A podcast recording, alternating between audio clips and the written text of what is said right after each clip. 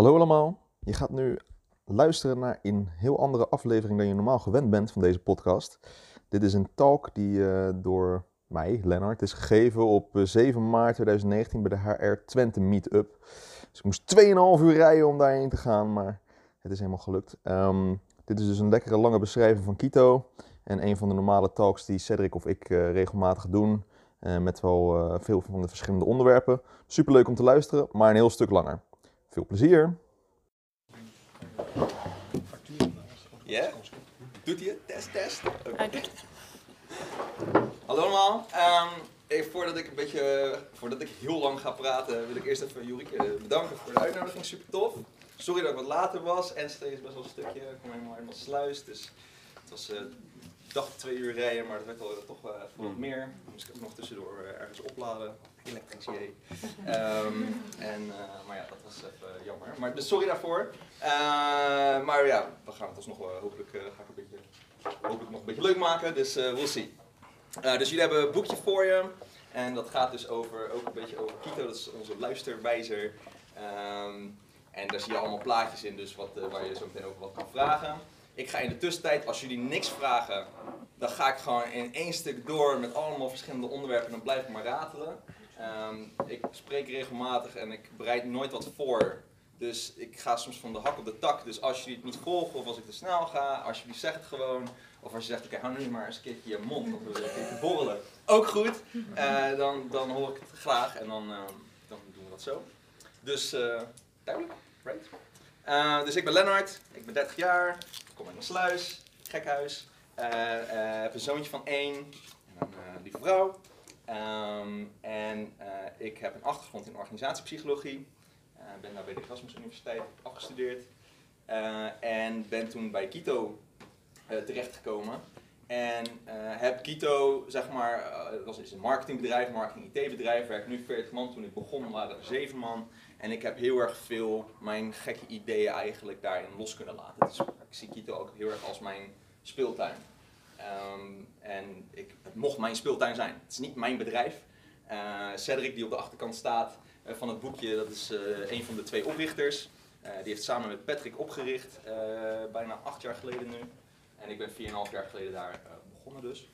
Um, en ik ging daar heel erg naar binnen met het idee van ik wil, een, ik wil kijken hoe ver ik een bepaalde soort organisatie kan neerzetten waar ik een klein beetje over had geleerd, waar de wetenschap ook wel wat over had gezegd, maar ik wil kijken waar die grens is en hoe ver ik kan komen. En met het idee om mensen zoveel mogelijk te laten floreren in hun werk.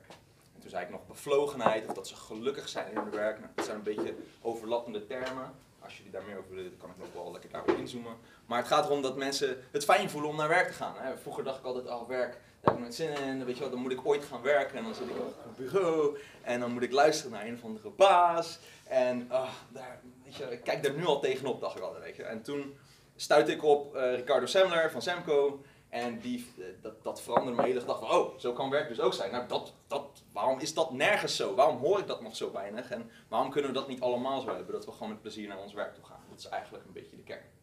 En dan hopelijk gebeurt er ook nog eens uit dat mensen dan nog eens productiever zijn en ook nog voor de klanten beter hun best doen enzovoorts. Dat is, dat is een beetje de drijfveer die erachter zit. Nou, ik ga even een hele mega snelle Matthijs van Nieuwkerk tempo hopelijk proberen om een beetje heel snel uit te leggen hoe we dat dan bij Kito doen. En daarna ga ik af en toe ook misschien wat vragen stellen. Dus. Om ervoor te zorgen dat mensen floreren in hun werk, doen we het volgende. Mensen mogen bij ons bepalen wanneer ze willen werken, hoe ze willen werken, waar ze willen werken. Ze mogen zelfs bepalen wat ze doen. Dus ze kunnen ook dienstverlening kunnen ze veranderen. Bij ons zijn we, Kito is volledig transparant. Alles is open voor iedereen. Financiën zijn open. Iedereen mag over alles wat weten. Uh, dat doen we om eigenaarschap ook extra te vergroten en betrokkenheid.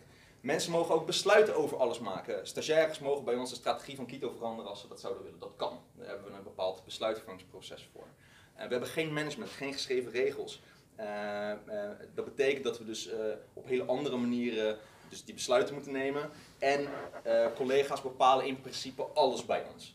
Dus dat betekent ook dat collega's nemen nieuwe collega's aan, uh, collega's bepalen elkaar salaris, collega's ontslaan elkaar ook. Nou, daar zijn we afgelopen half jaar toen nogal flink mee in het nieuws gekomen. Met een zelfsturende ontslagronde uh, door middel van post-its. En dat werd in het AD heel erg gezegd als, uh, dat was een expeditie Robinson-experiment. Nou, dat het niet helemaal goed is gegaan, maar het was wel, het was wel heftig. Eh, en de collega's deden het zelf en er was geen management of directeur of die daar aan te pas kwam eh, om dat te leiden. Eh, de collega's deden dat zelf. Nou, dus daar gaan daar heel erg ver in en best wel extreem zijn we daarin. maar dat gaat goed. en met ups en downs, en net zoals elke organisatie. Maar het werkt voor ons en ja, heel veel mensen die bij ons werken, die zitten heel erg op een plek, die vinden het heel erg fijn. Als ze dan ergens anders heen gaan, dan is dat weer soort snel terug, lijkt het wel. En we hebben ook een soort een wachterij van mensen die heel erg graag bij ons willen, willen werken. Uh, want ja, dat is toch wel bijzonder als je ook uh, bijvoorbeeld ook onbeperkt vakantiedagen hebt, dat gewoon een stomme gimmick is, maar mensen heel erg interessant vinden om dat ook te hebben, right? En dat hebben wij ook. dat. Dus dat is in een notendop hoe wij dan intern georganiseerd zijn. Ik kan op alle mogelijke vlakken uitweiden en vertellen hoe dat dan precies werkt. Jullie hadden ook een aantal vragen, die heb ik ook van Jurika al doorgegeven, dus die zal ik ook een beetje behandelen. Maar wie kende Kito wel of niet, ben ik gewoon benieuwd naar. Misschien. Van de kant. Van, eh, van, van whatever, weet je wel. Ja. Nee, oké, okay, dat is mooi dat best wel veel mensen het niet kennen, dat is fijn. en, uh, weet je, nou, dat was voor mij is het heel erg, ik heb een heel erg gek um, afgelopen half jaar gehad, omdat we twee keer in het landelijk nieuws zijn gekomen. Eén keer met een app die zou gaan bepalen hoe me, wat de salarissen zouden worden op basis van mensen gaan elkaar beoordelen op basis van gevoel. Uh, dat kunnen ze dagelijks doen en dat zou aan het eind van de maand bepalen wat voor salaris je krijgt.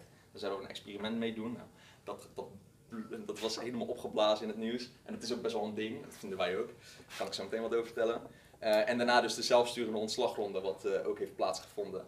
En dat blies zich ook op. En ik ben in de tussentijd, ben ik een soort van, samen met Cedric eigenlijk een beetje afgesplitst. En wij hebben een nieuwe BV opgericht, noemen we Kito Y, een Grieks ei. Met een beetje als een grapje. Je hebt Google met Google X, dus dan doen wij één letter verder. Um, en dus met een Grieks ei erachter. En wij doen alleen maar eigenlijk die, die cultuurgedachten zeg maar, bij andere organisaties proberen te brengen. Want wij geloven niet zozeer in structuren of processen dat dat hetgeen is wat heel erg werkt. Je hebt holacracy en sociocracy en Semco-stijl en je hebt uh, uh, het Rijnlands denken en het New York en Agile en Lean en weet ik wat. Allemaal leuk, Alleen als je gedachtegang, naar, als je gedachtegang niet verandert van het oude denken soort naar het nieuwere denken, then it's never gonna work. Dan gaat het gewoon niet werken. Dus het gaat veel meer om de mindset, denken wij, uh, bij de organisaties, dan hoe je het gestructureerd hebt. Dus wij hebben in principe bijvoorbeeld geen duidelijk organogram of een harkje. Uh, maar je mag dat in principe, weet je, we zeggen, ja, dat kan je in principe houden, zoals je er maar anders mee omgaat. Of als je maar op een andere manier gaat denken, is veel belangrijker dan dat je het harkje weg gaat halen dat je managers eruit snijdt. Dat maakt allemaal niet zo heel erg veel uit. Gaat erom hoe je op een andere manier nadenkt. Ik zie al, ja, dat. Maar. Dus het is, goed dat je dat doet, want daar, daar zitten heel veel soort um, misconcepties of misverstanden achter wat een soort... Uh, mensen plaatsen ons snel in een soort... wij zijn een zelfsturende organisatie. Wij zijn zelforganiserend.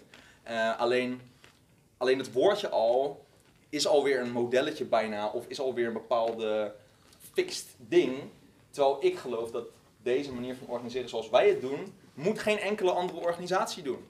Iedereen moet naar elke organisatie moeten kijken wat past bij hun. En Moneybird zal het weer op een andere manier doen. En, en dat is hartstikke goed, want wat past bij de collega's die op dat moment in die organisatie zitten? Dat is wat je moet gaan proberen uit te zoeken. En daar zo optimaal mogelijk uh, ding voor maken. Die spin-off waar je het net over had, ja. met z'n tweeën doen. Ja. Wat staat de gedachte achter? Waarom, waarom, waarom ga je dat doen? Ja, dus wij willen uh, wij als, als missie vanuit Kito Y is dat Kito meer de norm dan de uitzondering wordt. En niet zozeer dat iedereen dus hetzelfde is als Kito, maar juist dat wij meer als soort normaal worden gezien. En omdat wij geloven dat het veel beter is voor mensen in het algemeen als ze op een plek werken waar ze het naar hun zin hebben. Dat is vijf dagen in de week voor heel veel mensen. En iedereen kijkt uit naar het weekend. Dat is raar. Dus, dat is het grootste deel van de week.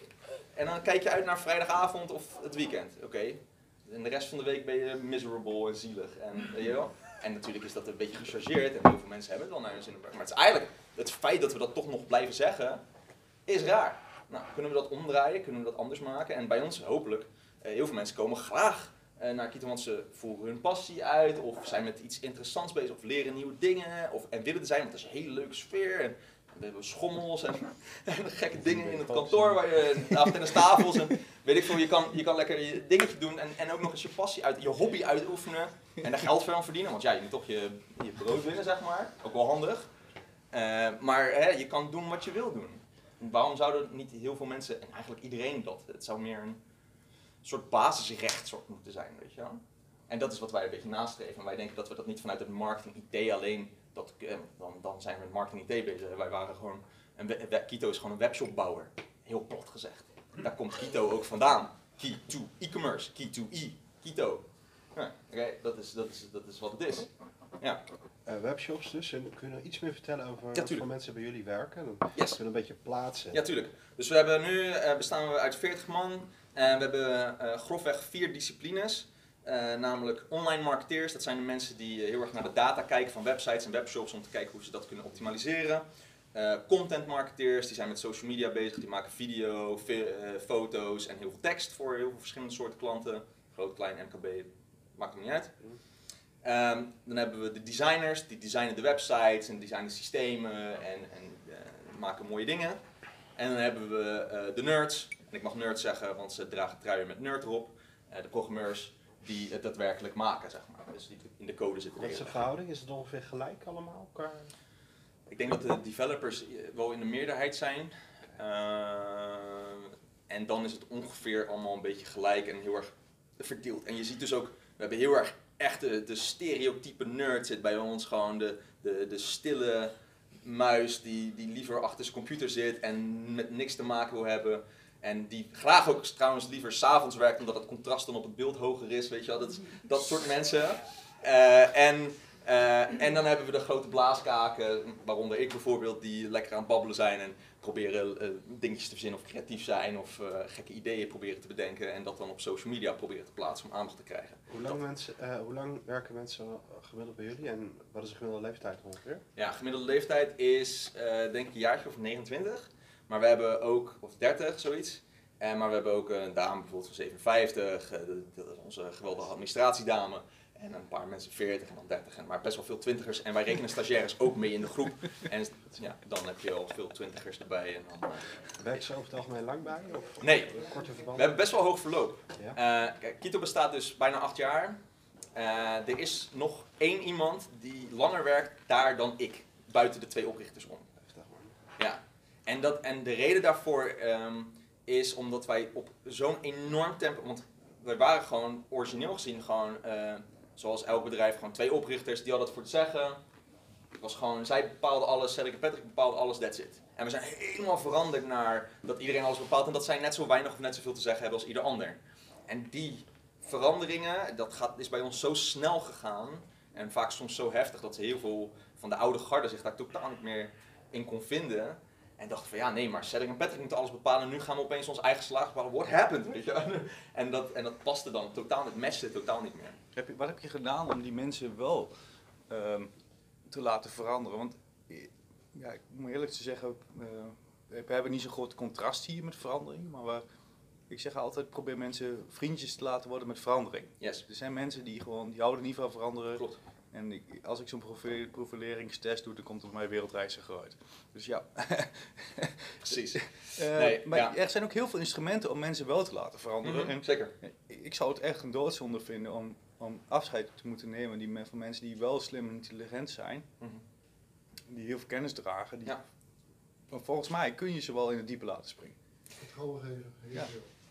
Ja, dus, dus daar zit, een, daar zit een, eh, ook weer een soort eh, mooie nuance in. Van tot hoe ver kan je gaan bij sommige mensen. Hè? Dus bij sommige mensen was ook.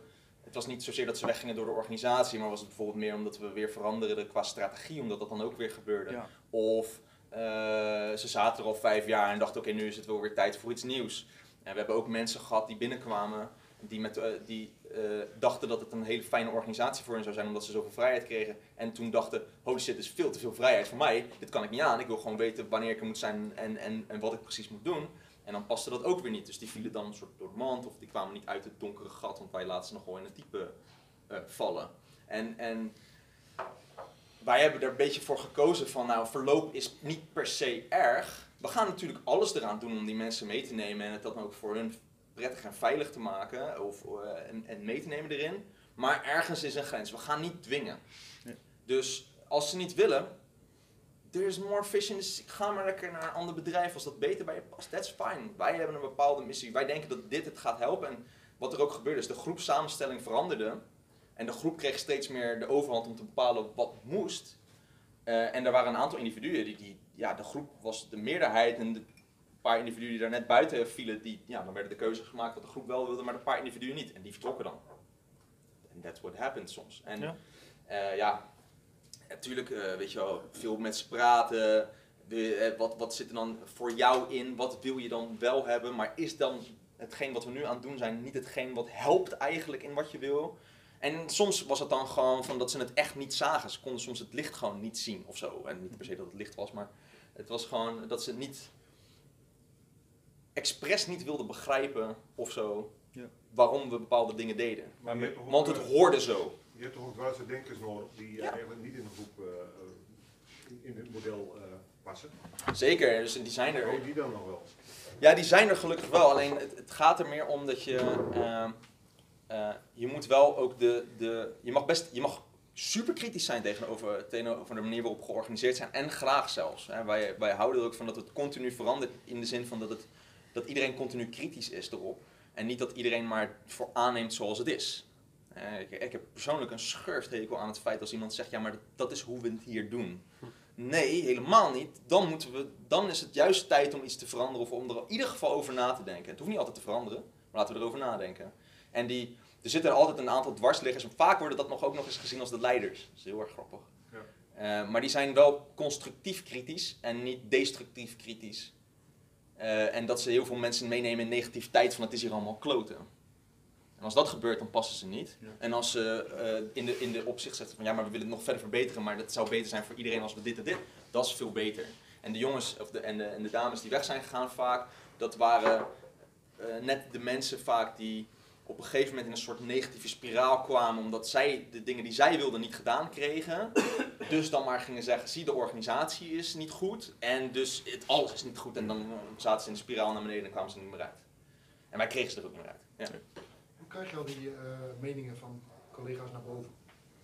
Ja. Kleine schaalgrootte is dat redelijk te doen. Ehm, wij zijn ook heel hard gegroeid, zeg maar, inmiddels 160. Zo. Ehm, dan wordt wordt het echt een probleem. Ja. En als je dan de 80-20 regel aanhoudt van 80 akkoord is leuk, maar dat 20 wordt dan in één keer heel veel.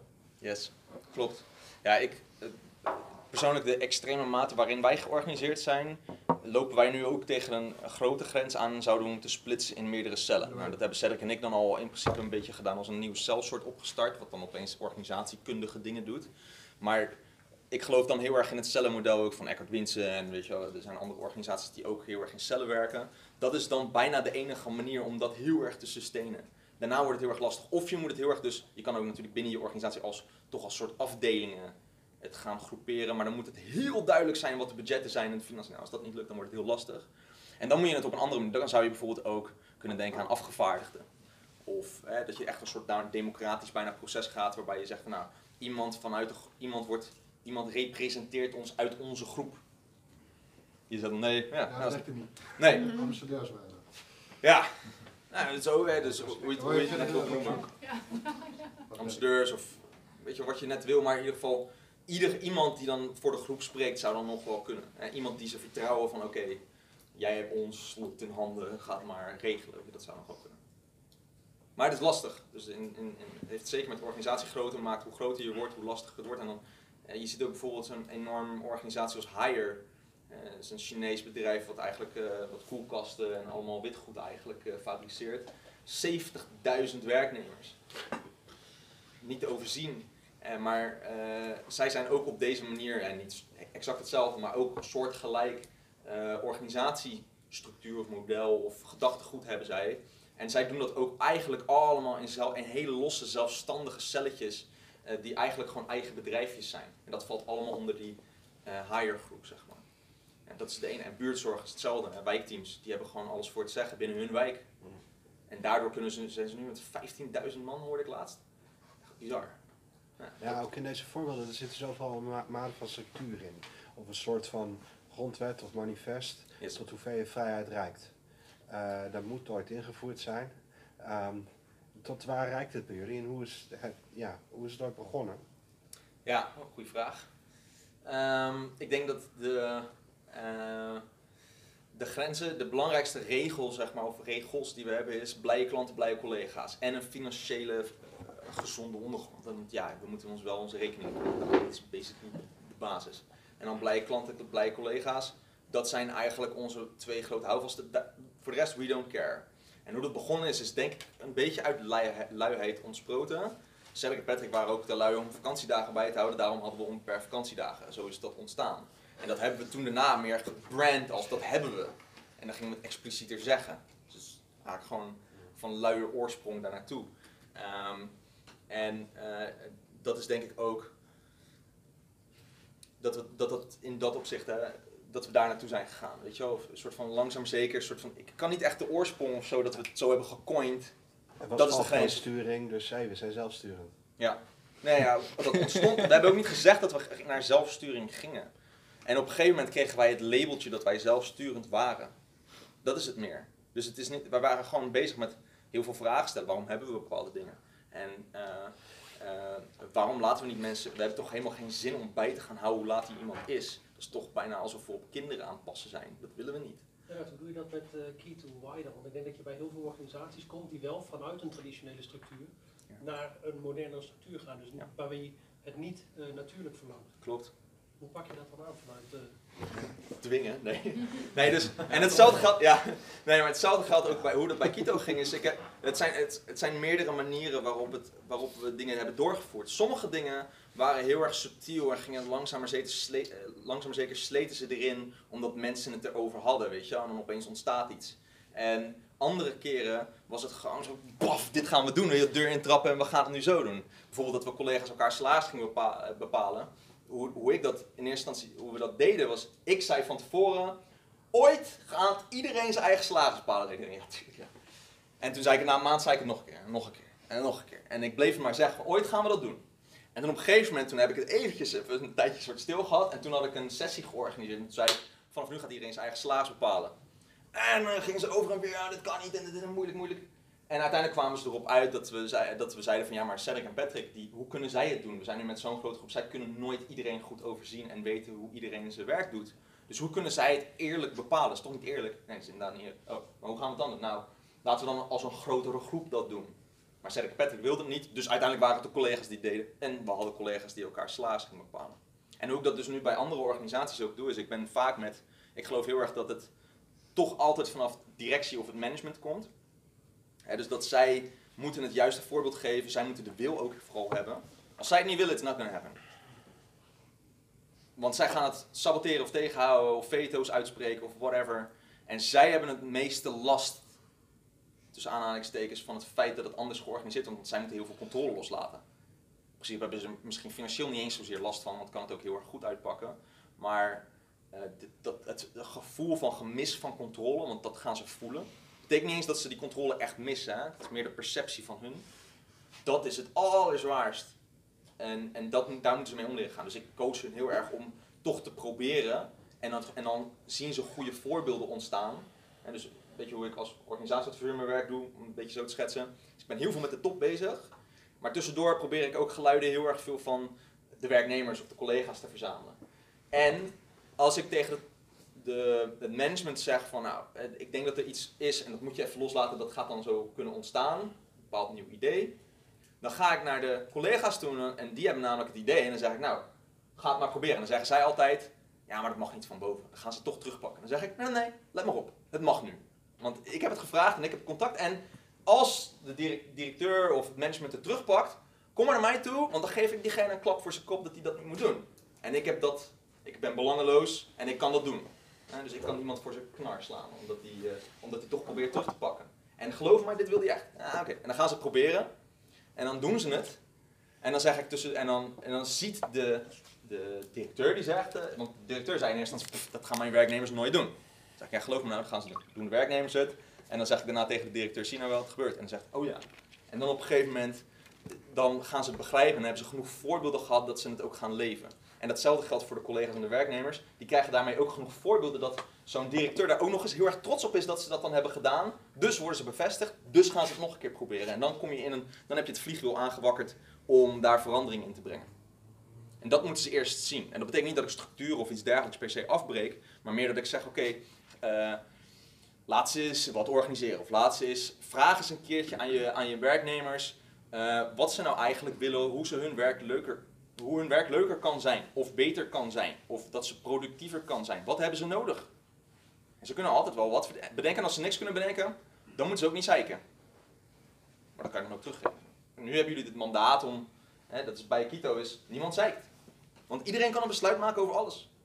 Dus dat betekent dat als je zeikt, dan gaat iemand zeggen, maar fix het dan. Waarom kom je naar mij om te zeiken? Ga het doen. Dus ik zal je even uitleggen hoe, het, eh, hoe we besluitvorming doen. Dat is via het adviesproces. Zegt jullie dat? Kent iemand het adviesproces? Oké, heel simpel proces. Werkt als volgt. Iedereen mag elk besluit maken over alles. Je bent alleen verplicht om advies te vragen aan de mensen die beïnvloed worden door je keuze. Dus ik zal zo meteen een praktisch voorbeeld geven. En daarna, als je het advies hebt opgevraagd, hoef je er niks mee te doen. Je moet er alleen volwassen mee omgaan. Dus het gaat alleen maar om het advies ophalen en je hoeft er niks mee te doen. En elk besluit dat wordt gemaakt is flexibel. Ik geef altijd het voorbeeld van, en is een beetje stom voorbeeld, maar ik geef altijd het voorbeeld van een muurtje verven. Dus ik bijvoorbeeld deze muur, wil deze muur blauw verven. Dan ga ik advies vragen aan de mensen die hier regelmatig zitten, die naar die muur kijken. Dan wat vind jij, jij? En dan krijg ik bijvoorbeeld terug, nou, ik zou het rood willen. En dan zegt de ander, nee, ik wil het paars. En dan zeg ik, ik wil het later zoals dit. Of ik zeg, eh, ik wil rode stippeltjes of zo. En dan zeg ik, nou, allemaal leuk. Ik ga het toch blauw doen.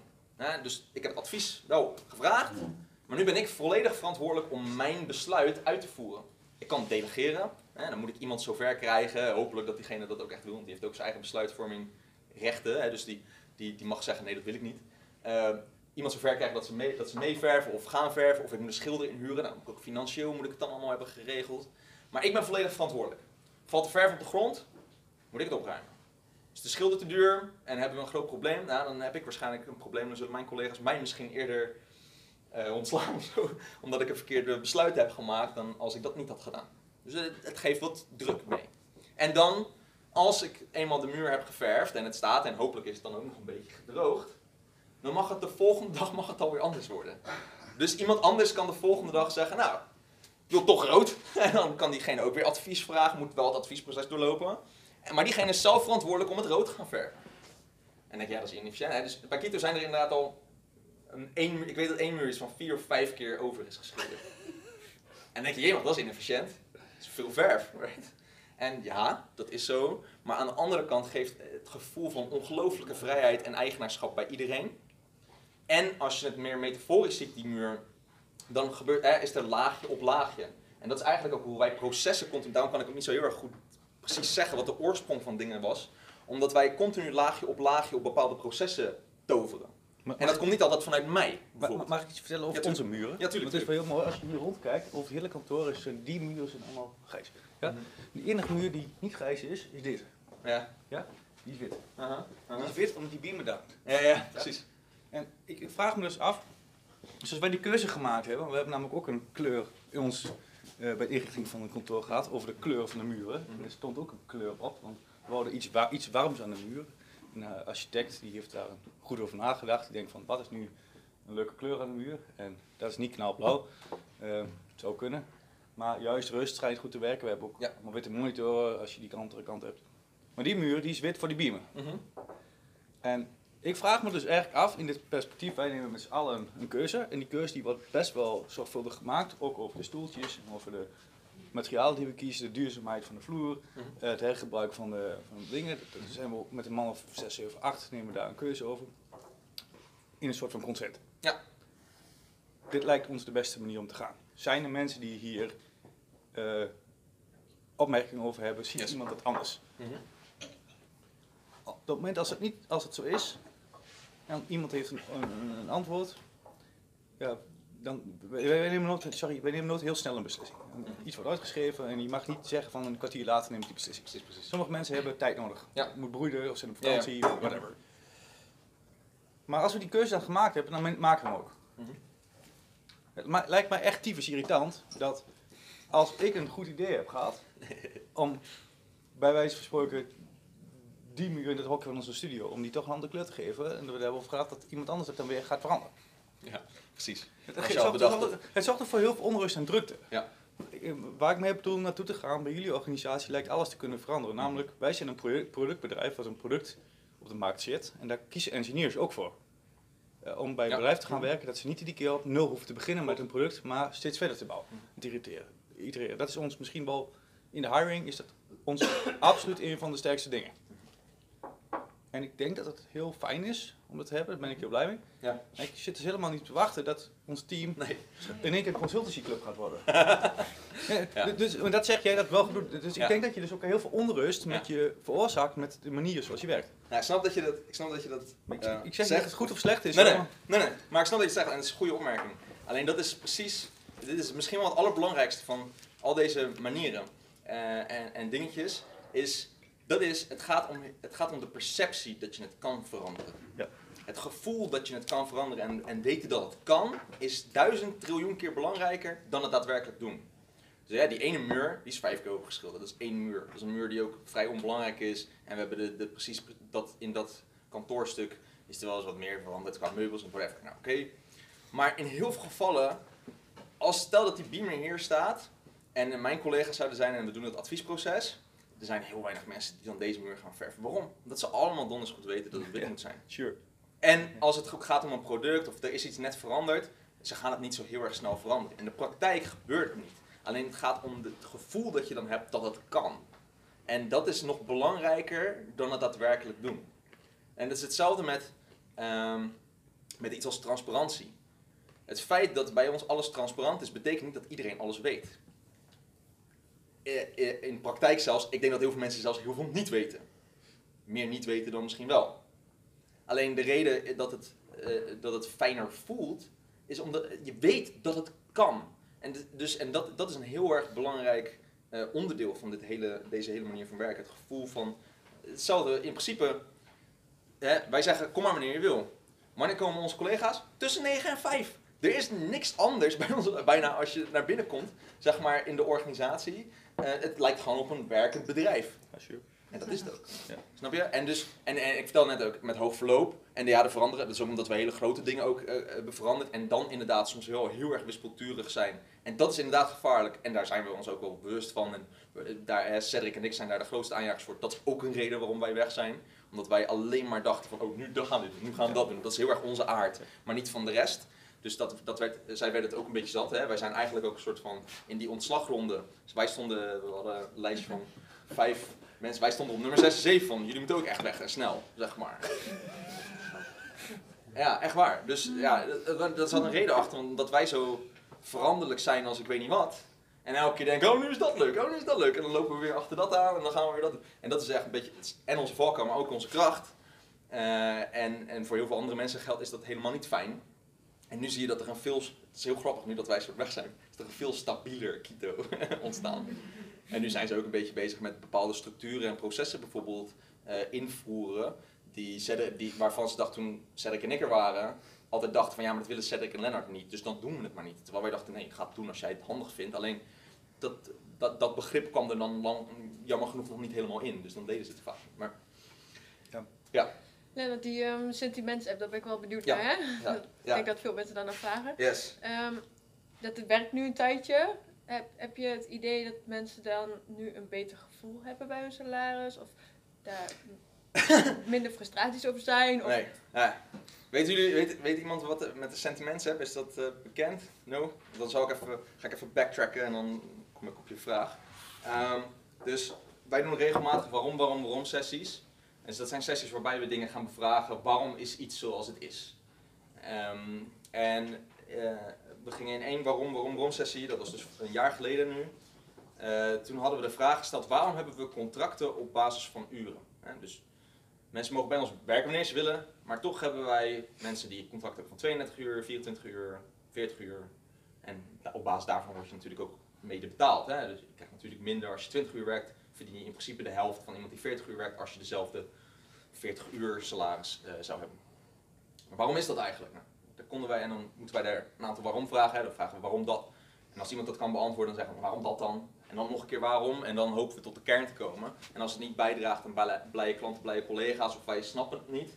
Of het antwoord is, dit is hoe het altijd al is. Dan is dat een rot antwoord en dan moeten we het gaan veranderen of dan moeten we het schrappen. Dat is een beetje. Dus we gingen dat bevragen en we kwamen er niet uit. Eh, waarom het is. En het enige wat we erachter, wat een beetje dachten, van, ja, dat is de enige manier waarop je makkelijk mensen kunt vergelijken. Om salarissen daarop toe te bedelen. Dat is een van de makkelijkere manieren. Want hoe vergelijk je iemand van administratie met iemand van, eh, die developed? Eh, ja, je kan naar hun branche gemiddelde salaris of zo kijken en dan daar een beetje salaris op doen. En dit, maar je doet het ook nog eens op basis van hoeveel uur ze werken. En bij ons zijn dan ook als dan 24 uur werkt, dan ben je in ieder geval twee dagen niet in de week. Dat is dan een beetje bij ons de kern. Nou, ging ook een vraag, kwam er niet uit. Dus we gingen iets anders bedenken. Dus we zeiden, oké, de contracten op dit moment zijn dus op basis van input. Hoeveel, hoeveel werk ik lever, dat is hoeveel salaris ik ongeveer krijg. Maar dat is raar, waarom doen we het eigenlijk niet op output of outcome? Iets wat daar meer mee te maken heeft, iets wat je toevoegt. Nou denk ik, maar hoe gaan we dat dan in hemelsnaam meten? Weet je, output, weet je? Want hoe gaan we inderdaad weer die administratiedame vergelijken op output met die nerd? Wat is meer waard? Administratiewerk en facturen inkloppen, heel belangrijk ook, want we moeten geld binnenkrijgen ten opzichte van developmentwerk. Dat is bijna niet te staven. Dus we dachten, ja, dan moeten we heel, heel uitgebreid eh, enorme vragenlijsten, weet ik wat. Totdat iemand zei, volgens mij was Cedric, die zei van, waarom niet op gevoel? Eh, waarom niet op sentiment? En toen hebben we dus de Sentiments app- bedacht. En dat is dus eigenlijk gewoon een app waarbij je al je collega's ziet. Daar kan je op klikken. Dan kan je elke dag dus eh, in een schuifbalkje zeggen van nou, ik vind deze goed of niet goed. En dat is arbitrair, hè? is gewoon gevoelsmatig van wat jij vindt dat dat schuifje moet voorstellen, dat is het. En, eh, daar, en dan is het, gaat het om de verhouding tussen de personen. En dus als ik Pietje en Sjaakje heel dicht bij elkaar zet, zullen ze best wel wat eh, redelijk hetzelfde verdienen. En zet ik daarna Klaasje een stuk verder weg, dan verdient hij een heel stuk minder dan die twee. Het gaat niet zozeer om, het is niet een rangorde 1, 2, 3, maar eh, hoe dicht zitten mensen bij elkaar. Dus dat hebben we ontwikkeld en daar zouden we dan mee gaan testen. En hoe de Sentiment App verder werkt, is dat het ook nog eens op basis, is op basis van maandelijks omzet, huidige kosten en een arbitraire marge. Dus je moet even zo zien, je, krijgt dus een score van je collega's, kunnen ze elke dag kunnen ze het invullen. Hoeft niet per se, ze kunnen het ook één keer invullen, dan blijft het staan forever. Pas wanneer ze het wijzigen, dan verandert er iets. Dus je krijgt, je krijgt een score van je collega's. Dat is één ding. Daarnaast hebben we dus omzet. Daar halen we dus eh, de vaste kosten vanaf, zoals bij ons bedrijfspand en bier. En dan hebben we nog een eh, arbitraire marge waarvan bijvoorbeeld de collega's zeggen, nou 10% van de omzet, dat willen we overhouden voor een reservepotje voor someday. Eh, dus dat halen we van de omzet af, en trekken we eraf. En dan houden we over de salarispot. En de salarispot, eh, die wordt in principe gewoon verdeeld over het aantal personen. Dus de salarispot gedeeld door het aantal mensen is het gemiddelde salaris wat iemand zou krijgen. En dan je score is een normaalverdelingsscore, dus een percentagescore. Als je op 0,5 zit, zit je precies in het midden, krijg je het gemiddelde salaris. Heb je 0,7, dan krijg je een stuk meer dan het gemiddelde salaris en 0,3 bijvoorbeeld een stuk minder. Dat is een beetje hoe die werkt. En wat we dan zouden doen is, hè, alles in die app is ook transparant, dus je kan geen vriendjespolitiek eh, doen, want je kan ook zien, ik kan zien wat jij aan mij geeft, maar ik kan ook zien wat jij aan haar geeft, zodat jullie niet onderling kunnen kloten en elkaar heel veel hoge cijfers kunnen geven, zodat jullie een hoge salaris krijgen. Hè? Dus, eh, en, want, en, en het feit dat ik dat, dat ik dat weet en dat jullie dat weten, zorgt ervoor dat je, die, eh, dat je het gelijk weer de, het, het in balans houdt en dat mensen niet over de scheef gaan. Dat ze het weten dat dat kan gebeuren. Want hey, doe jij dat, dan breng ik jou omlaag. Weet? Dan zet ik jouw score gelijk naar de andere kant. Want je bent aan het eh, politiek spelletje aan het spelen. Maar niet Dus dat gebeurt. Oké. Dus dit is transparant. Je ziet ook dus wat de salarissen zijn van iedereen. Alleen, eh, je wordt, dat salaris wordt nog niet in, de pilotfase uitbetaald. Dus we gingen een pilotfase in om dat eerst te testen. Wij vonden dit ook heel eng. Eh, Black Mirror max, we dat kennen. Eh, dus echt eh, dus, eh, in die serie waar mensen elkaar raten en zo. Hè. Dat gebeurt nu in China, dan krijg je zoveel ratings. En op een gegeven moment krijg je, als je heel veel lage ratings krijgt, dan mag je niet meer vliegen en dat soort dingen. Nou, hè, dus dat is natuurlijk ook een beetje hoe dit, eh, je salaris wordt dan heel erg laag. Nou, dat kan. En het kan elke maand kan dus je salaris omhoog en omlaag gaan. Want er zat nog een andere waarom-vraag bij, namelijk waarom gaan salarissen altijd omhoog, maar nooit omlaag? Dat vind ik ook raar. Als mensen een keertje eh, een, hele, een heel jaar of een, stuk minder willen werken, waarom zouden ze dan ook niet omlaag in salaris gaan? Eh, niet per se dat ze een sabbatical moeten nemen, maar je kan ook een tandje lager zetten. Nou, dan zou daar toch ook een eerlijk salaris bij moeten horen. Nou, dat zit er dus ook in, dus je kan omlaag en omhoog gaan. Ehm, en dat zijn we dus vanaf augustus ongeveer gaan testen. En dit is een beetje hoe de test ging. We hadden dat ingevoerd. Toen kregen we allemaal media-aandacht. Nou, dat was allemaal prima. En toen gingen we, eh, toen op een gegeven moment twee of drie weken verder. Kwam die zelfsturende ontslagronde en toen ging het financieel heel slecht. Dus dat betekent dat in die app waren ook alle salarissen waren super laag, omdat we eigenlijk een beetje in de min stonden. Want de omzet van die maanden was dan blijkbaar zo slecht en de kosten te hoog, waardoor we dat niet konden staven. Dus ook de salarissen waren totaal niet meer representatief voor hetgeen wat iedereen een beetje zou moeten krijgen. Dus iedereen was zo, "Pff, wat een klote app en dat beetje. Toen crashte die ook nog eens een keer. En toen zijn de developers de hele tijd wel een soort van eh, zijlinks een beetje mee bezig geweest, maar heel veel klantwerk gaat voor, want hey, we moesten weer alles inhouden van die zelfsturende ontslagronde, dat was allemaal gedoe. Dus eh, hij heeft een beetje in de ijs, tot nu toe een beetje nog in de ijskast gezet. En we hebben maar gezegd, joh, die pilot verlengen we gewoon eh, nog een heel stuk langer. En hij moet gewoon weer een keertje opgestart worden. En waar die nu in zit in de fase, is dat, ehm, en dat is super cool, Samco Style Institute, de, de, de mensen vanuit Samco die dat gedachtegoed ook proberen te verspreiden, Arco van Brakel, die, die, die spreekt daar veel over, die ook van Samco Style Institute. Die heeft ons benaderd om die app mogelijk in hun toolplatform eh, te gaan opnemen.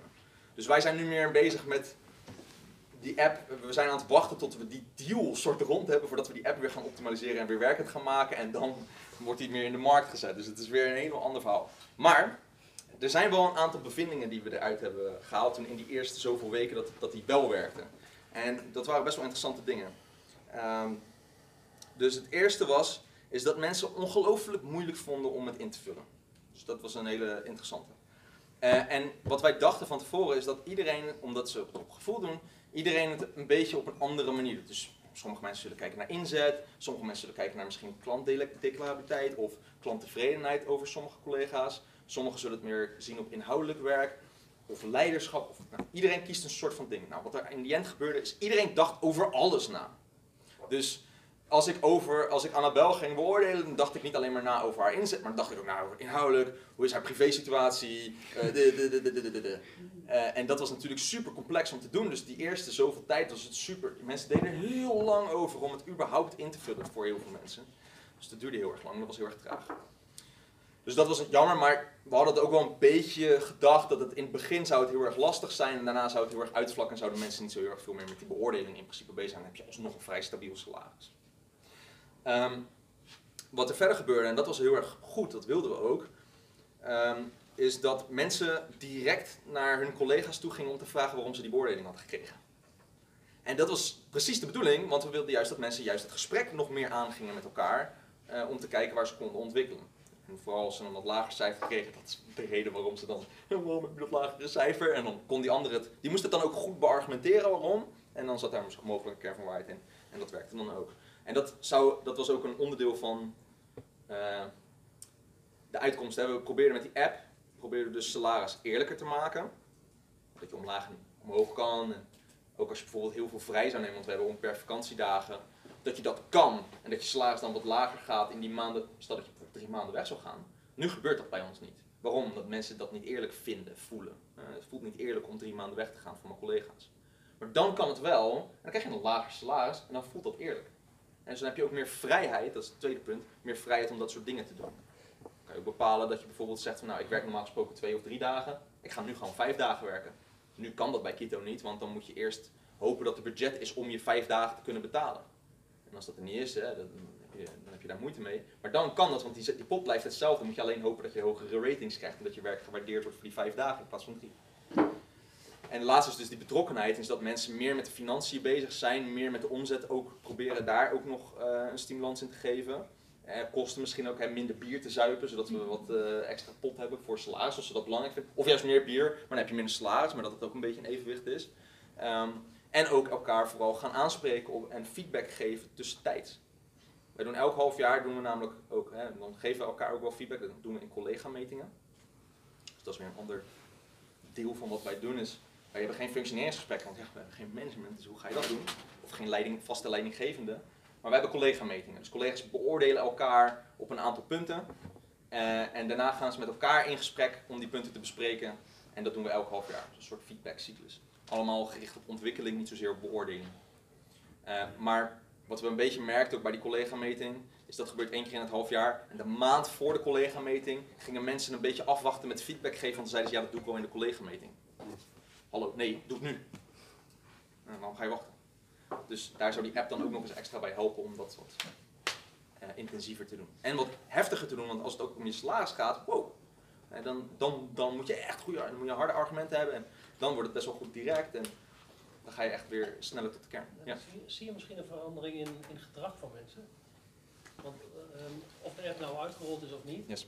mensen gaan zich natuurlijk eh, eh, veel meer, ehm, eh, gaan, veel meer letten op, Ja. op, op hoe ze beleefd worden door anderen.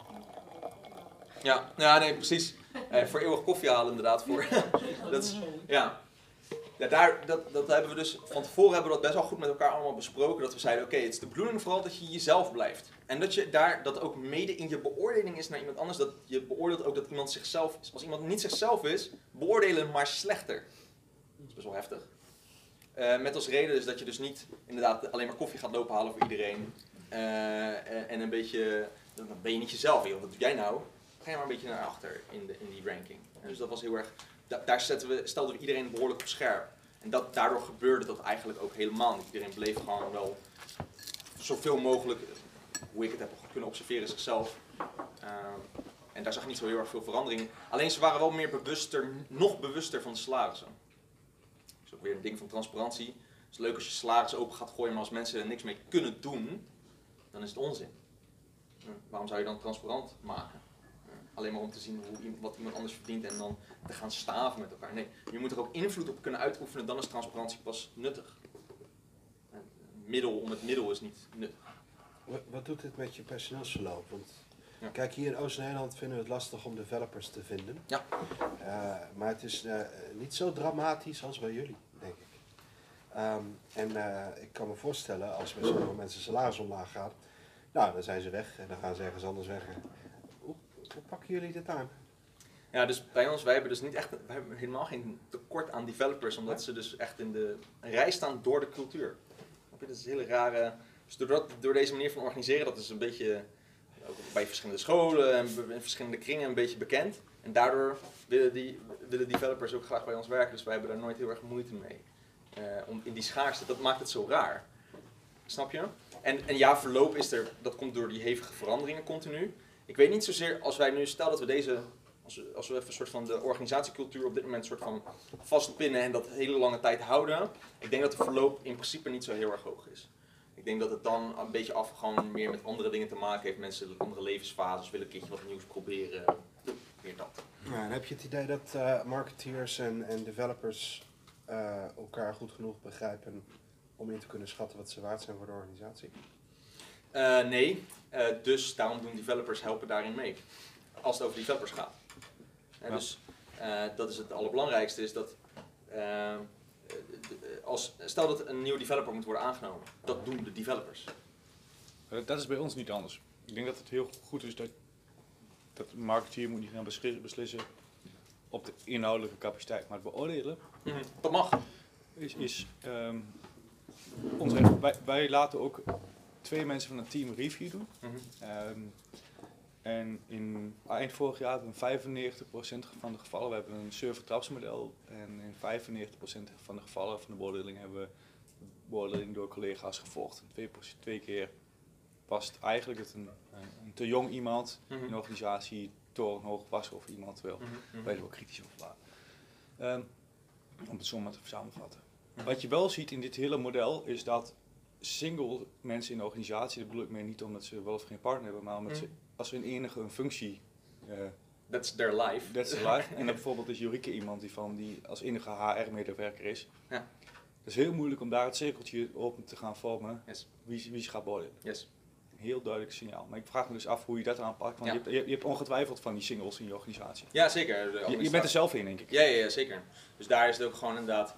eh, eh, we laten in die collega-metingen. Het gaat, eh, daar zeggen we niet, oké, developers mogen alleen developers beoordelen. Iedereen mag iedereen beoordelen. En dus dat gebeurt ook. eh, maar tot een bepaalde hoogte. Het is vaak. Wat wij daarnaast ook nog hebben binnen Kito is dat. eh, we werken altijd in multidisciplinaire teams voor de klant. Dus. ehm, dus er is nooit een klant waar geen developer aan werkt of geen marketeer. Het is altijd een combinatie van die groepen, van die, van die vier disciplines die aan één klant werken. Dus daarmee krijg je ook heel veel mengeling. En, en per klant is het ook nog eens verschillend. Dat is heel grappig bij Kito, als er een nieuwe eh, lead aankomt. We hebben een soort twee sales managers. Ze doen niet echt sales, maar zij brengen eigenlijk een nieuwe mogelijke lead binnen. dan gaan ze over vertellen. Dan zeggen ze, nou, dit is deze, dit bedrijf, doet dit en dit. Dit is de directeur of eh, de, de, ons aanspreekpunt, bla bla bla bla. Wie, wil er voor, wie zou ervoor willen werken? En dan gaan de handen omhoog. Als er geen handen omhoog gaan, gaan we niet voor die klant werken. En als er wel handen omhoog gaan, dat is het team. En, zij, en, onderling, het is denk ik twee keer gebeurd dat er geen handen omhoog gingen. En dat kwam ehm, dat in het gesprek. eh, eerst gingen er wel wat handen omhoog, dan gingen we naar een volgend gesprek met die klant. En toen kwamen de, de mensen die daarheen gingen, die kwamen terug en die zeiden van, nou, dit is er allemaal gebeurd. En toen zei iedereen van, nou, daar gaan we niet voor werken. Iedereen handen weer omlaag. Want dat, was, eh, dat, dat voelde niet fijn, of dat, eh, de klik was er niet helemaal. Of, nou, lang verhaal. Maar eh, wanneer er, en meestal gaan er wel handen omhoog en is het vaak ook voelen, voelt iedereen wel dat het een multidisciplinair team moet zijn. Dus eh, zorgt van elke discipline vaak wel, is er altijd wel iemand die dan zijn hand omhoog steekt om daarbij dat groepje te gaan vormen. Maar dat is elke keer een ander groepje voor een klant. Dus iedereen heeft op, daar op die manier wel een beetje met elkaar te maken. Dat is heel erg grappig. Dus iedereen kan elkaar ook wel enigszins beoordelen. En uiteindelijk mogen ze kiezen wie ze beoordelen. Sommigen kiezen iedereen om te beoordelen. Sommigen kiezen maar twee mensen. Sommigen kiezen er vijf tien. Doesn't matter.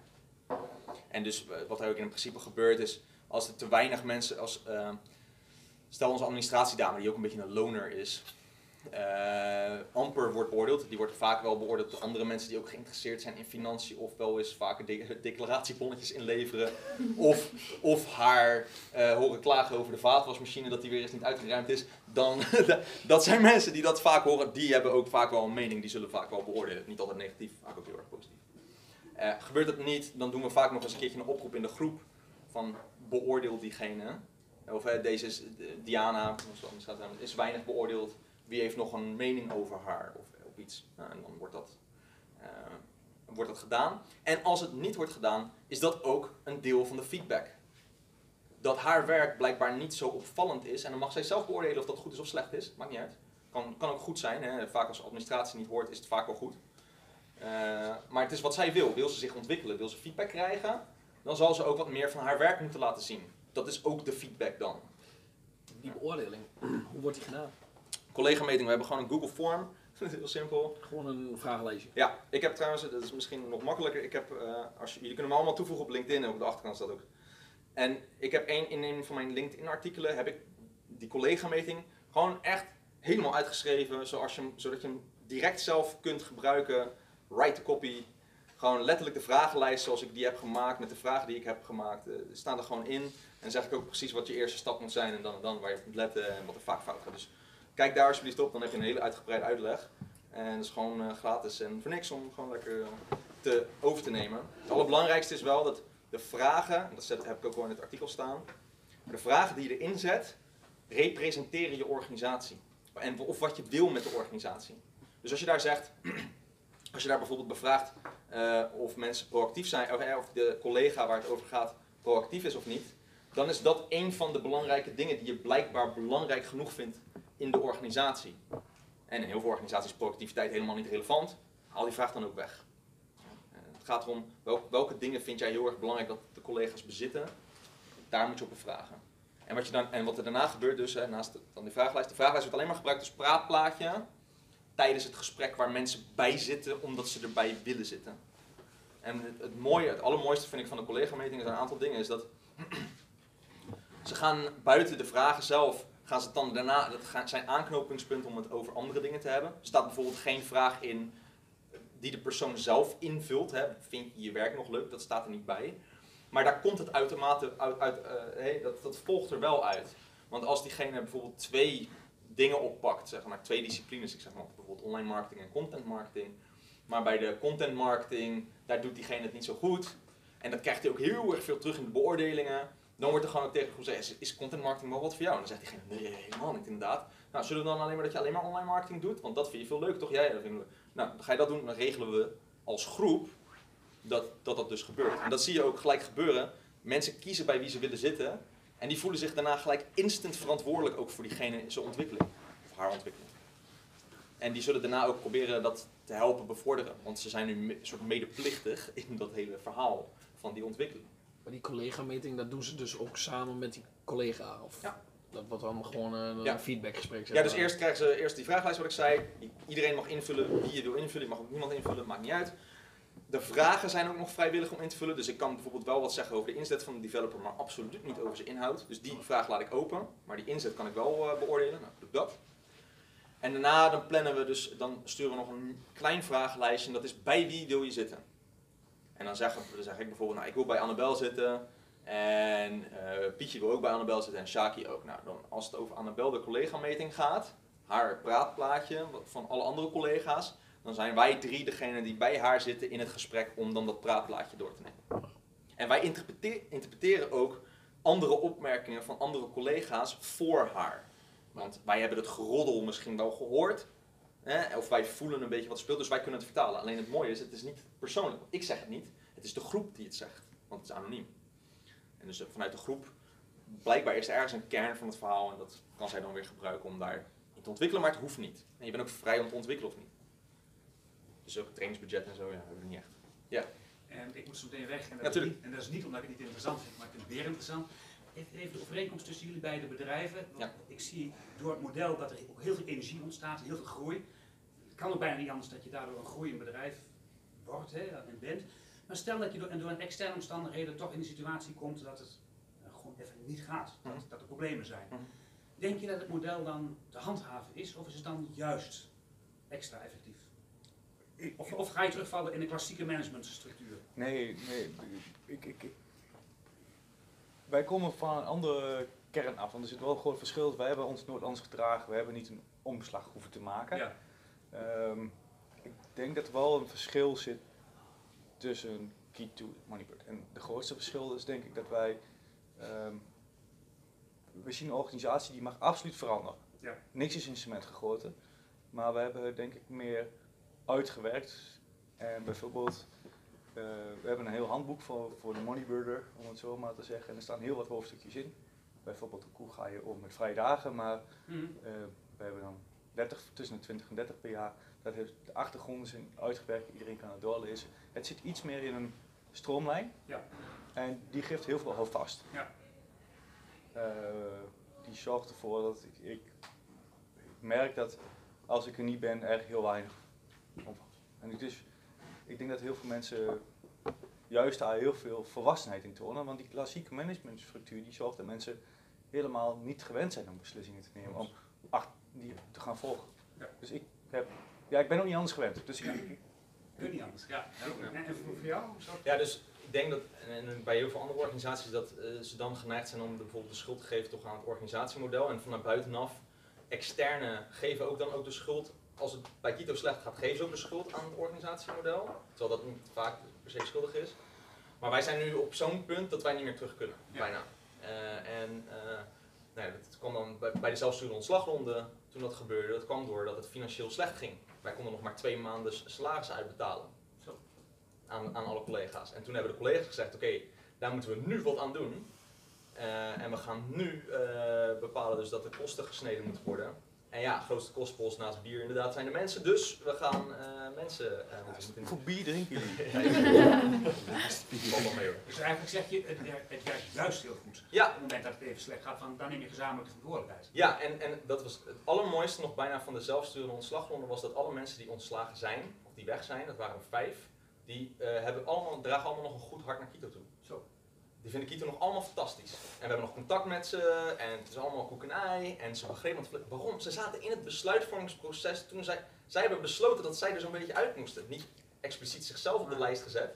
Maar zij snapten het allemaal volledig, want ze, hebben, ze hadden overeengestemd dat, ze dat, dat het nodig was. Ja, iets dieper, eh, ik wil er iets dieper op. Ja, iemand, iemand gaat weg. Iemand Ja. besluit om ontslag aan te doen.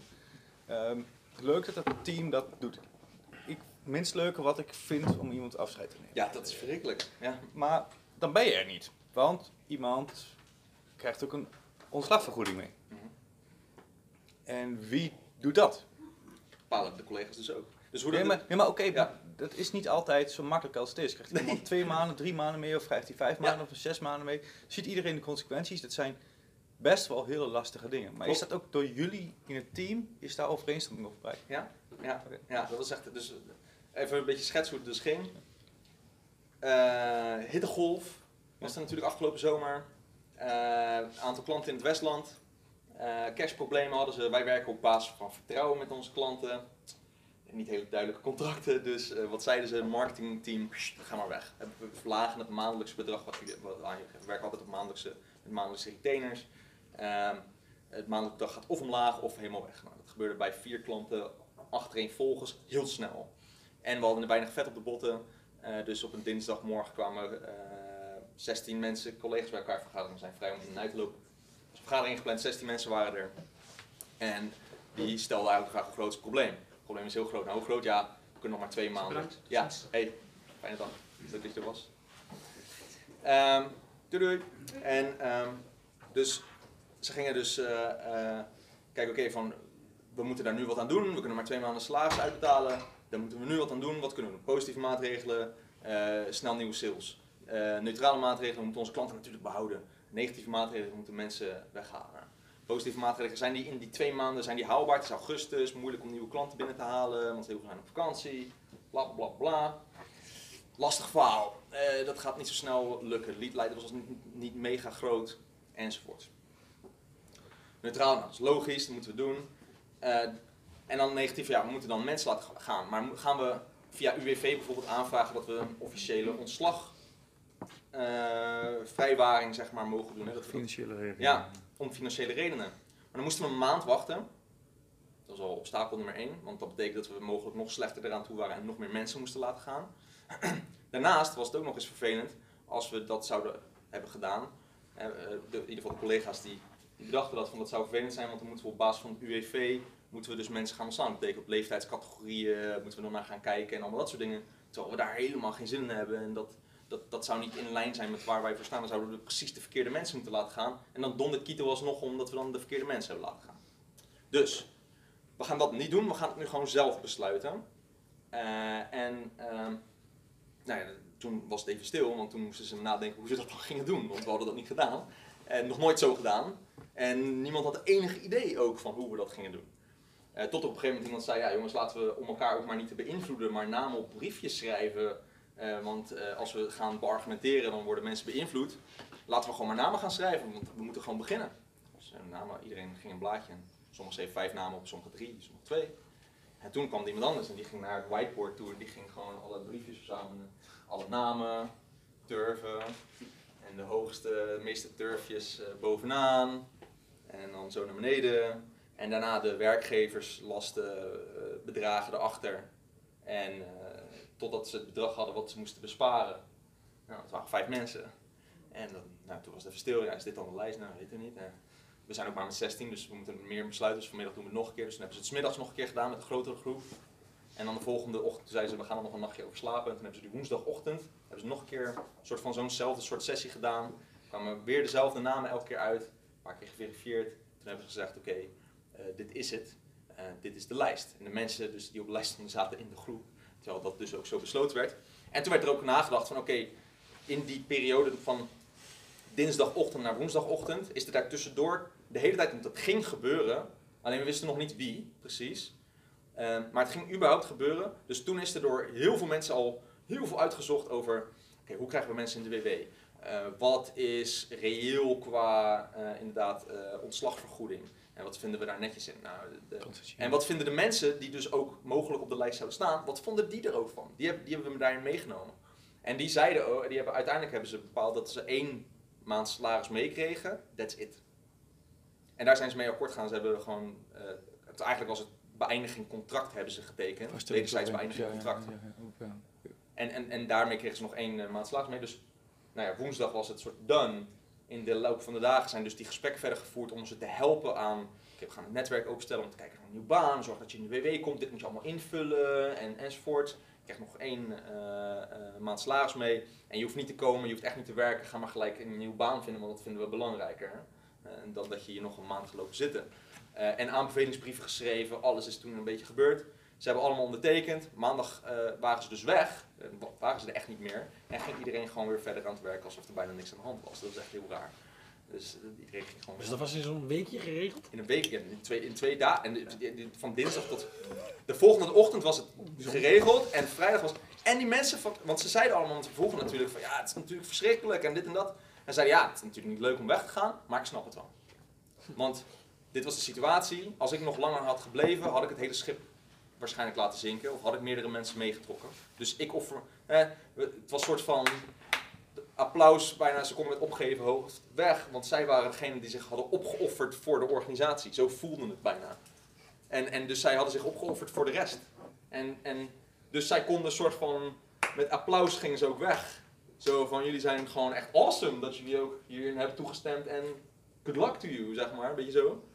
En daardoor hebben zij nog steeds een hele positieve vibe eh, om Quito. En het, er- het, het- het heel interessante en grappige is dus, vier van de vijf had binnen twee maanden een nieuwe baan. Heel snel. En de vijfde, die werkte weer. Die is sinds een maand geleden weer terug aangenomen. En hoe denk je dat dit proces nu gaat verlopen op het moment dat het niet om economische redenen gaat? Kijk, als het om, dan gaat het om één iemand. Mhm. En dan moeten ze, dan, dan, wat er eerst gebeurt is, de collega-meting geeft al aan dat ze waarschijnlijk slechte cijfers scoren. En daar wordt er heel erg nauw op gelet. En dan eh, gaan mensen daar vaak met diegene in gesprek. Diegene moet dan verbeteren, of verbetering laten zien. Eh, en anders dan wordt er namelijk op een gegeven moment een gesprek gedaan met diegene van... Volgens mij zit jij niet lekker in je vel. Want als iemand lage scores ook krijgt, vaak is er iets aan de hand wat niet lekker is. Is er privé iets aan de hand, dan moet je het zeggen. Want we willen, dat is de transparantie ook. We willen weten wat er dan met je is. Want dan kunnen we je helpen. Of dan kunnen we je bijstaan. We hebben ook een keertje een jongen gehad. Die had financiële problemen. Die kwam daar uiteindelijk een keertje voor uit. Want die was soms een tijdje ziek. Toen hebben we gezegd, oh je go fix it. En eh, je hebt, eh, hij werkte er nog niet eens een half jaar. Hebben ze, half, ze hebben toen zijn contract verlengd. En we hebben toen eh, gezegd van, ga dat maar oplossen. Toen is die zes weken, was hij er niet. In, binnen het half jaar dat hij nog, en bedrijf, er zijn weinig bedrijven die dat bijna zo doen. Contract wordt verlengd, zes weken, ga maar je ding regelen, weet je wel. In ieder geval, ga maar lang regelen. Zes weken weg en iedereen zei, ja goed zo. Kom maar terug als het geregeld is. Dan kan je hier echt zijn. Als dat niet gebeurt, als mensen niet, als ze niks privé hebben en ze zitten gewoon niet op hun plek, zeggen we, je zit volgens mij gewoon niet op je plek. Waarom twijfel je? Wij twijfelen namelijk ook. Zullen we afscheid nemen? En zo, wordt er soort mensen, zo worden mensen ontslagen. Het is niet echt ontslaan, het is meer gewoon een goed gesprek hebben van wat wil je nou eigenlijk? En dit is niet de plek voor jou. En er zijn hopelijk veel meer bedrijven out there waar je beter op je plek zit. En ga alsjeblieft dan niet hier werken, want dit is ook niet voor iedereen. Maar hebben jullie dan allemaal mensen die dat soort gesprekken kunnen voeren? Weet je, Nee. ik vind dat ook wel een, een kunst om dat te kunnen. Zeg. Zeker niet. En dat is ook weer. En wij hebben geen. ik zeg altijd, het is ook een van de dingen. We hebben daar een laddertje staan ergens in, die- in het blaadje. Eh, we zeggen, we zijn geen platte organisatie, we hebben wel degelijk hiërarchie. Eh, alleen is het niet een vaste hiërarchie, maar situationeel afhankelijk van de situatie. En gaan mensen opstaan om het, eh, om het roer eh, te pakken en, eh, en te sturen. En dat zijn ook vaak de mensen die dit soort gesprekken voeren. Dat zijn de wat volwassenere, eh, eh, eh, assertievere, ook dragers sociaal gezien van mensen upliftend van let's go. Of die durven een stap te zetten, die durven fouten te maken. Die worden vaak ook gezien als leider. Die krijgen ook door de andere collega's de waardering dat ze ook meer betaald krijgen, want ze doen meer eh, gevoelsmatig. En dat zijn dus ook de mensen die dan dat soort gesprekken ook aangaan. Of dat soort knopen durven doorhakken. More equal than others. Nou, ja. Want wij zeggen ook, we zijn absoluut niet gelijk, maar we zijn wel gelijkwaardig. En hoe weet je dat mensen efficiënt met elkaar samenwerken als ze bijvoorbeeld op verschillende eh, momenten aan het werk zijn? Want Ja. ook in die periode dat het minder goed ging, hebben jullie dan wel zicht op wat nou eigenlijk de productiviteit in een team zou kunnen zijn? Nee, we hebben geen idee. We hebben gevoelsmatig een idee. Ehm, en eh, eh, collega's spreken elkaar redelijk, relatief snel aan, op het, eh, omdat ze allemaal in, voor een bepaalde klant werken. En eh, dat, eh, we hebben dan ook Slack, een communicatietool, en dat hebben we ook per klant. En daar zitten dus de collega's in die voor die klant werken. Dus iedereen ziet continu wat iedereen doet. En mensen hebben heel goed door of mensen verzaken of niet. En daar wordt dan ook heel snel door het team gelijk op aangesproken. Van, ga je ding doen. En zorg dat je wel je werk levert, zeg maar. Dus het is ook een soort van een sociale druk en sociale cohesie die ervoor zorgt dat mensen doen. Ik zeg altijd, er zijn eigenlijk twee barrière, twee soort controlemechanismen. Het eerste is verantwoordelijkheid van de mensen zelf. Mensen voelen zich verantwoordelijk ergens voor omdat ze iets willen doen. Als dat faalt, om wat voor reden dan ook, dan heb je de sociale druk die er is. En die is heel zwaar. Eh, dat gaat de positieve als de negatieve kant op. Dus mensen kunnen heel erg druk geven op het gebied van dat, ze harder, dat mensen harder moeten werken. Maar soms ook tegenovergesteld van doe eens een keertje rustig aan, want je begint nu een beetje uh, te worden. En ga eens een keer op vakantie, want je bent al heel lang niet geweest. Ja, maar ik kan me ook best wel voorstellen als een developer graag eh, s s'avonds werkt, is hij misschien eh is een eentje al veel productiever. Ja. Eh, maar als het eh, team overdag aan het werken is en die schakelt met de klant, ja, dan gaat uiteindelijk de eh, teamproductiviteit tot dat niet ten goede. zeg Nee, maar dat, dan hebben de collega's daar soms last van en de klant soms ook. Hè. Als daar geen communicatie is tussen de developer en de klant, dan is dat niet goed voor de klant. Heb je geen blije klant, dus daar word je op aangesproken. Blije klanten, blije collega's. En die regel wordt continu gehanteerd en in de gaten gehouden. En dus als iemand daar dan door s'avonds te werken daar niet aan voldoet, wordt hij er gelijk op aangesproken. En dan moet hij een keertje mee naar de klant of moet hij het beter uitleggen aan de collega's zodat zij het kunnen vertellen enzovoorts. Dus dat, dat is een heel Ja. die, die, dat, die twee basisdingen, dat, dat, dat werkt zo sterk eh, om, die, om die efficiëntieslag zeg maar, te houden. Heb ik al lang genoeg geluld? Of, eh, Ja, ik was in een bier. ik, kan nog, ja, ik kan nog veel langer doorgaan. Ja, moet maar- bier hebben, heeft hij altijd over bier. Ja, dus- Allemaal dorst. ik heb, ik heb- jullie hadden ook nog vragen, moet ik die nog, zal ik dat als laatste een beetje kijken of ik een paar kan beantwoorden? Ja, als je ze niet alle beantwoord hebt misschien. De, eh, jij had gezegd, het overwinnen van weerstand vanuit management, directie en traditionele werknemers, hoe doe je dat?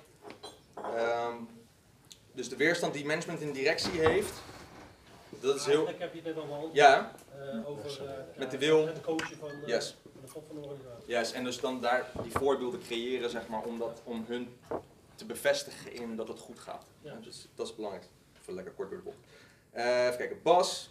Is Bas er nog? Nee, die liep net weg. Ah, die liep- Dan wacht ik even, doe ik even die voor. Eh, jij had, eh, eh, jij had, ik ben, even kijken. Ik ben zelf erg benieuwd welke informatie je ziet als cruciaal als collega's hun eigen of elkaar salaris bepalen en of je denkt dat dit werkt in een organisatie waar de jaarcijfers erg goed zijn. Oké, dus het eerste is gewoon de transparantie van elkaar salaris is nodig, plus de financiële cijfers is nodig. Ze moeten de budgetten weten, wat is er beschikbaar. En, hoe, en zij moeten ook een beetje kunnen prognosticeren wat het mogelijk volgend jaar wordt als ze de salarissen gaan ophogen. Er zit een beetje eh, ondernemerschapsrisico in. Nou, hoe, hoe kunnen ze daarmee omgaan? En wat is soms ook het gedachteproces daarachter? Hè, dus zij vragen ook heel erg veel advies aan Cedric en Patrick als ondernemers. Van hoe, waar denken jullie over na? Welke risico's durven jullie te nemen? En dat gedachteproces nemen ze mee om dan die besluiten te maken daarover. Hè, dus ook een stukje Ja. transparantie en dingen wat ze nodig hebben. Maar je zoekt niet uit eh, wat eh, een gemiddelde developer verdient bij jullie in de Nee. regio. Of, weet je. Nee, dus Dat- nee, die niet in informatie geef je niet voor branchecijfers en zo. dat soort dingen. We don't care. Nee. Eh, omdat het moet, het moet goed voelen voor de mensen. En het hangt, weet je wel, verder. Onze administratiedame zou tien keer meer kunnen verdienen in principe dan een developer als zij, als mensen dat het waard vinden. Het, gaat allemaal om die verhouding. En, om de, en als je ook kijkt waar mensen, eh, er zijn ook bedrijven waar mensen, weet ik veel, eh, tonnen per jaar verdienen. Eh, maar dan voelen ze zichzelf toch nog ongelukkig over hun salaris, omdat de meeste collega's net een tonnetje meer verdienen. Weet je wel, of eh, 10.000 euro meer. Dus het gaat altijd om verhoudingen en niet zozeer om wat ze daadwerkelijk verdienen. Dus daar richten wij ons dan ook op.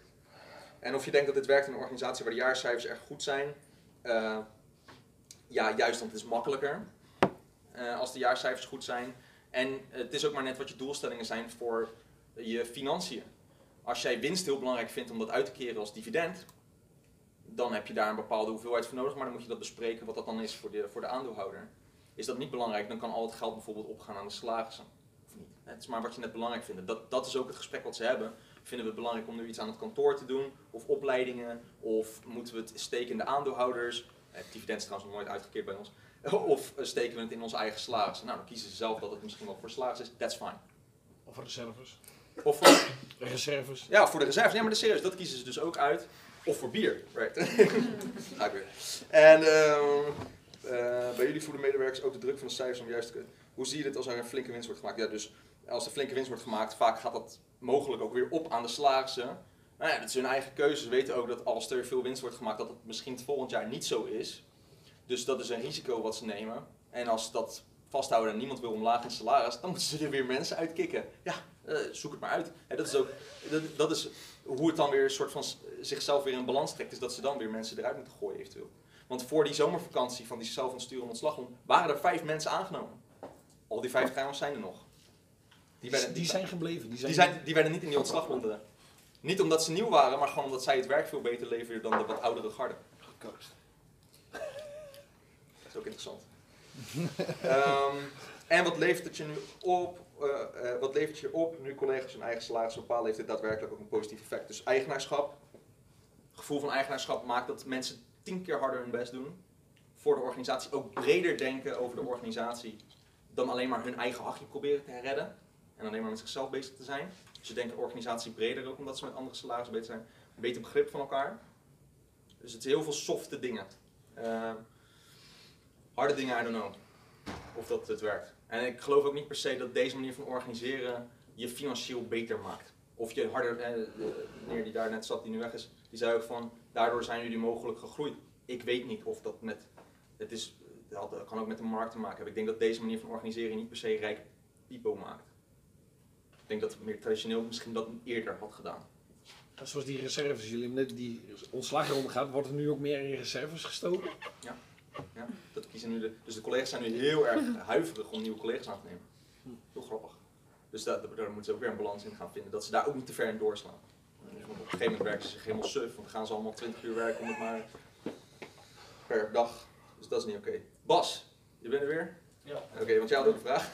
want die was ik nu aan het behandelen, maar ik sloeg je even over, omdat je er niet was. Hoe medewerkers, eh, jouw vraag was, hoe medewerkers zelf naar die openheid kijken. En wat als iemand wordt aangehaakt voor een rol die binnenkomt voor een hoger salaris dan collega's met een soortgelijke functie, krijg je dan geen scheve gezichten. Ehm, dat gebeurt dus in de basis niet omdat collega's elkaar aannemen en daar dus al rekening mee houden met die salarissen. En mensen s- stoppen vaak degene die binnenkomen net in eerste instantie wat lager, zodat ze eh, eh, een trapje omhoog kunnen gaan daarna. Om even uit te zoeken of diegene goed is. Wat er ook wel eens is gebeurd is dat er een, die sollicitatieprocedures die verschillen heel erg, ook nog eens per discipline en per de mensen die aannemen. Dus wat we ook wel eens een keertje hebben gehad was dat er een jongen kwam en daar werd gewoon tegen gezegd, oh, je wil zo graag werken, ga maar twee weken hier zo rondlopen en kijken of je het wat vindt. Is goed voor jou, is goed voor ons, of we wat aan je hebben, dan kijken we of je gaan aannemen. Die was gewoon twee weken gratis aan het rondlopen en meedenken over dingen. En hij vond het prima, want hij vond het fantastisch. Want hij dacht, ja, dit, want wij zeiden ook van ja, het is ook een goede manier voor jou om erachter te komen of dit wel de plek is voor jou. Want wij zijn echt totaal geschift. Misschien vind je het helemaal niks. Misschien vind je wel stel- ons wel een stelletje eikels. Dus, en dan is het niks voor jou. Dus die, er gebeurt al niet zo heel erg snel scheef gezicht, omdat alles eh, wordt al vanaf het begin al meegenomen in de beredenering. Wat verdienen anderen? En als iemand binnenkomt met een hoger salaris, wat kan, dan hebben de mensen die diegene hebben aangenomen daar waarschijnlijk hele goede redenen voor. En dat zullen ze ook vertellen tegen de rest van de collega's. Dus zij, zullen ook, zij gaan dan advies vragen. En in dat advies zeggen ze al wat hun mening is. Dus dan zeggen ze, nou, ik, dit is een, bijvoorbeeld, stel dat er een nieuwe developer kan gaan, die superveel ervaring heeft, die daarvoor, weet ik het hoeveel heeft verdiend. eh, misschien nu iets minder gaat verdienen, maar nog steeds vergeleken met Kito-standaarden heel erg veel, veel meer dan de rest. Nou, dan kunnen ze zeggen, we willen deze gast echt, of deze dame echt hebben. Eh, en moeten we dit salaris geven, Eh, want dat vinden we veel rechtvaardig voor diegene, maar dan hebben we echt een superman in huis of een superwoman in huis. En dat is de reden dat we dat willen doen. Wat vind jij? Wat vind jij? Nou, dan kiezen ze uiteindelijk op basis daarvan of ze het gaan doen. En als ze dat alsnog kiezen om te doen, ja, zij vinden diegene zo belangrijk, moet diegene zich vooral heel erg bewijzen. Want iedereen kent zijn salaris dus ook. Dus zorg maar dat je dan het goed hebt gedaan. Diegene die staat gelijk onder druk ook. Ik vraag me toch af, eh, volgens mij kost het ook van, van alle mensen best vrij veel tijd op deze manier. Ja. En zorgt het toch ook wel best voor veel onrust, denk ik. Lijkt veel tijd te kosten, maar ehm, als ik advies vraag, of je bedoelt met dat adviesproces bijvoorbeeld, of, Ja. ja. adviesvragen gaat echt letterlijk gewoon zo. Van, eh, ik wil dit en dit, wat vind jij? En dan krijg ik het terug, echt twee seconden. Ja, maar ook, ook feedback geven, dus ook, Oh ja. ook eh, collega's beoordelen. Yes. Dat, dat, en- Dat proces. En dat, dat salaris bepalen, dat, dat is, volgens mij is een constante onrust daardoor, Hm. denk ik. Ehm, eh, dingen, sommige dingen, zoals een collega-meting en het salaris bepalen, daar gaan wel wat vergaderingen en daar gaat ook wat meetings overheen, zeker. Maar dat is in principe evenveel als dat er bijvoorbeeld functioneringsgesprekken worden gedaan, maar dat het management daar dan, hele, of HR daar dan de hele tijd mee bezig is. En dan Kost wordt ook bij de, bij tijd. de koffie, oh, koffieautomaat wel eh, geluld over eh, deze en gene. Dat is Tuurlijk. ook, eh, Tuurlijk, zeker. Dan, je ook een jullie beetje daar ik. vastgestelde eh, tijdstippen voor, of, of vergaderingen, of, of één keer in de week een uurtje? Of? Het is allemaal ad hoc. Vergaderingen gaan altijd over, maar over één onderwerp. Dus nooit een, eh, een agenda of een, oh, een- een agendapuntenlijst. Dus wanneer er een vergadering nodig is, dan komt die er. En de mensen die er zijn, of die wij willen aanhaken, die haken daarbij aan. En als, zij, eh, als ze mensen missen die ze er heel erg graag bij willen, die vragen ze dan ook van wil je alsjeblieft bij deze vergadering zijn, want ik denk dat jouw mening heel erg belangrijk is. Nou, ego gestreeld, dus diegene komt ook. En, en eh, Dat doen wij ook op die manier, maar, maar ik denk wel dat, dat ehm, mhm. ja, ik, ik, ik vind zelf lekker dat er op een bepaald moment ook een soort van rust is. Weet je, Ja. je hebt, het is nu duidelijk, die verdient dit, die verdient dat en klaar. Ja. En dan gaan we lekker werken. Klopt. Dus die salarissen bepalen. buiten die, cent- die sentiments zou dat dus elke maand doen. Dat is ook een van de gevaren, is dat mensen er te veel mee bezig zouden zijn mogelijk. Nu gebeurt het door de, hè, door de collega's zelf. En dat doen ze dus ook op basis van het adviesproces, maar dan in een commissie. Hè. Dus als een besluit groot is voor één iemand om te maken, zoals salarissen, doen ze dat in een groep op basis van het advies van de rest. En dus eh, die commissie die vergadert gewoon één keer in het jaar. En bepaalt het ook één keer in het jaar. En als ze denken van oké, we hebben nu best wel veel winst gemaakt, we kunnen het ook in het half jaar nog een keer doen, maar doen ze het dan. Ja? Ik denk dat we gaan naar Ja, borrelen. goed idee. Thanks.